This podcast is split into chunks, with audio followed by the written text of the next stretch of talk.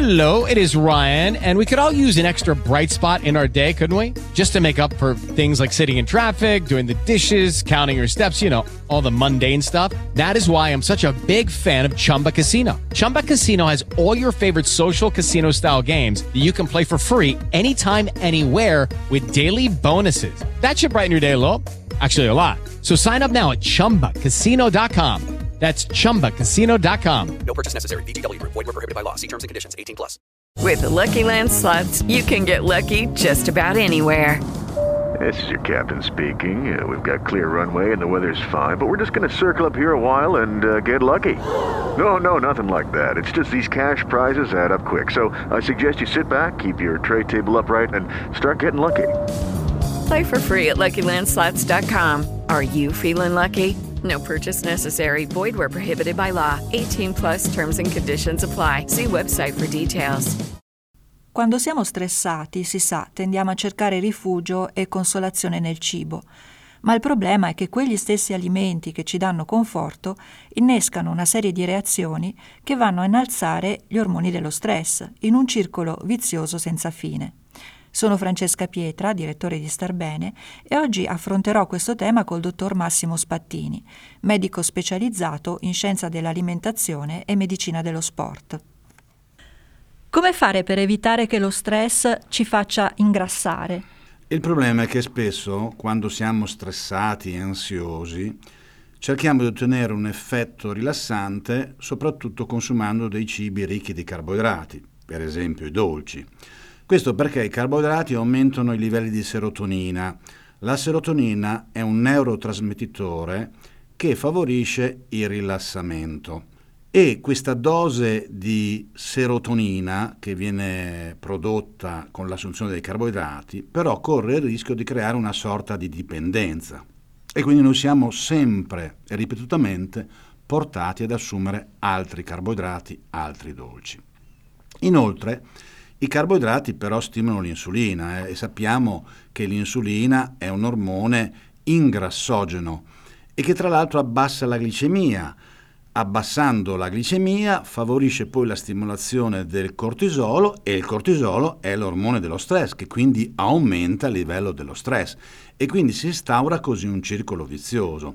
Quindi la chiave per consumare un'alimentazione che invece favorisca una situazione di stress basso e che non favorisca l'aumento del grasso dovuto allo stress è proprio quello di mantenere una calma glicemica e una calma insulinemica, come si ottiene appunto limitando i carboidrati e scegliendo soprattutto quelli a basso indice glicemico, cioè quelli che alzano poco la glicemia, per esempio le patate dolci, i frutti di bosco e la verdura in genere.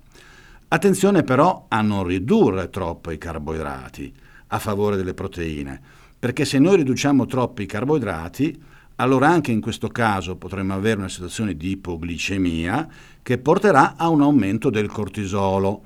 Quindi se noi abbiamo già una situazione di stress con già una propensione a avere livelli di cortisolo alto, se noi consumiamo troppi pochi carboidrati e troppe proteine avremo ancora di più i livelli di cortisolo alti. Ma ci sono integratori che ci possono aiutare?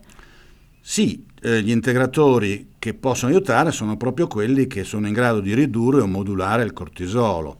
La fosfatidilserina, che è particolarmente utile per abbassare il cortisolo in coloro che si allenano intensamente e anche magari nei studenti che preparano magari esami, perché la fosfatidilserina migliora anche la memoria, proprio perché la memoria invece viene ridotta dal cortisolo che ha un effetto negativo a livello dell'ippocampo, che è proprio la sede della memoria.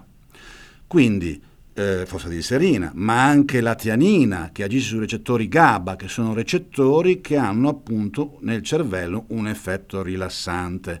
La rhodiola rosea è un'erba adattogena che serve appunto a modulare il cortisolo e inoltre aumenta la produzione di serotonina. Ovviamente, come accennato, anche quegli integratori che regolano la glicemia, perché il controllo glicemico è alla base della regolazione della produzione del cortisolo. quindi l'acido lipoico, che è un ipoglicemizzante, normoglicemizzante, ma anche un ottimo antiossidante, il coenzima Q10, che anch'esso riduce la glicemia, ma riduce anche la pressione, che spesso può essere elevata, soprattutto in situazioni di stress. Il cromo, che è una componente del fattore di tolleranza al glucosio e migliora quindi la sensibilità insulinica. E appunto anche ovviamente l'attività fisica deve essere integrata in questo piano alimentare e integrativo. Ma in situazioni di stress l'attività fisica può aiutarci a farci dimagrire oppure rischia di stressarci ulteriormente? Beh, certo, l'attività fisica aiuta a dimagrire, se non altro perché con l'attività fisica noi consumiamo calorie e inoltre stimoliamo la produzione di ormoni come l'adrenalina e il GH che favoriscono l'ossidazione dei grassi, cioè che bruciano quindi i grassi. Però proprio perché l'attività fisica stimola l'adrenalina e anche il cortisolo, che sono degli ormoni dello stress, bisogna stare attenti a non farne troppa di attività fisica. Perché se l'attività fisica è troppo intensa e troppo prolungata, allora a questo punto stimola eccessivamente la produzione degli ormoni legati allo stress e quindi peggiora lo stato di stress. Proprio per questo l'attività fisica deve essere commisurata alla capacità allenante del soggetto. Vuol dire una persona che è poco allenata non si può pretendere di fargli fare degli allenamenti particolarmente intensi, perché saranno probabilmente per questa persona addirittura controproducente, soprattutto nella misura in cui magari è in un momento di stress particolare. Quindi l'ideale è fare un'attività fisica commisurata, moderata e soprattutto scegliere un'attività fisica che piace, perché se si fa un'attività fisica che si fa malvolentieri è ovvio che a maggior ragione diventa anch'essa un fattore di stress.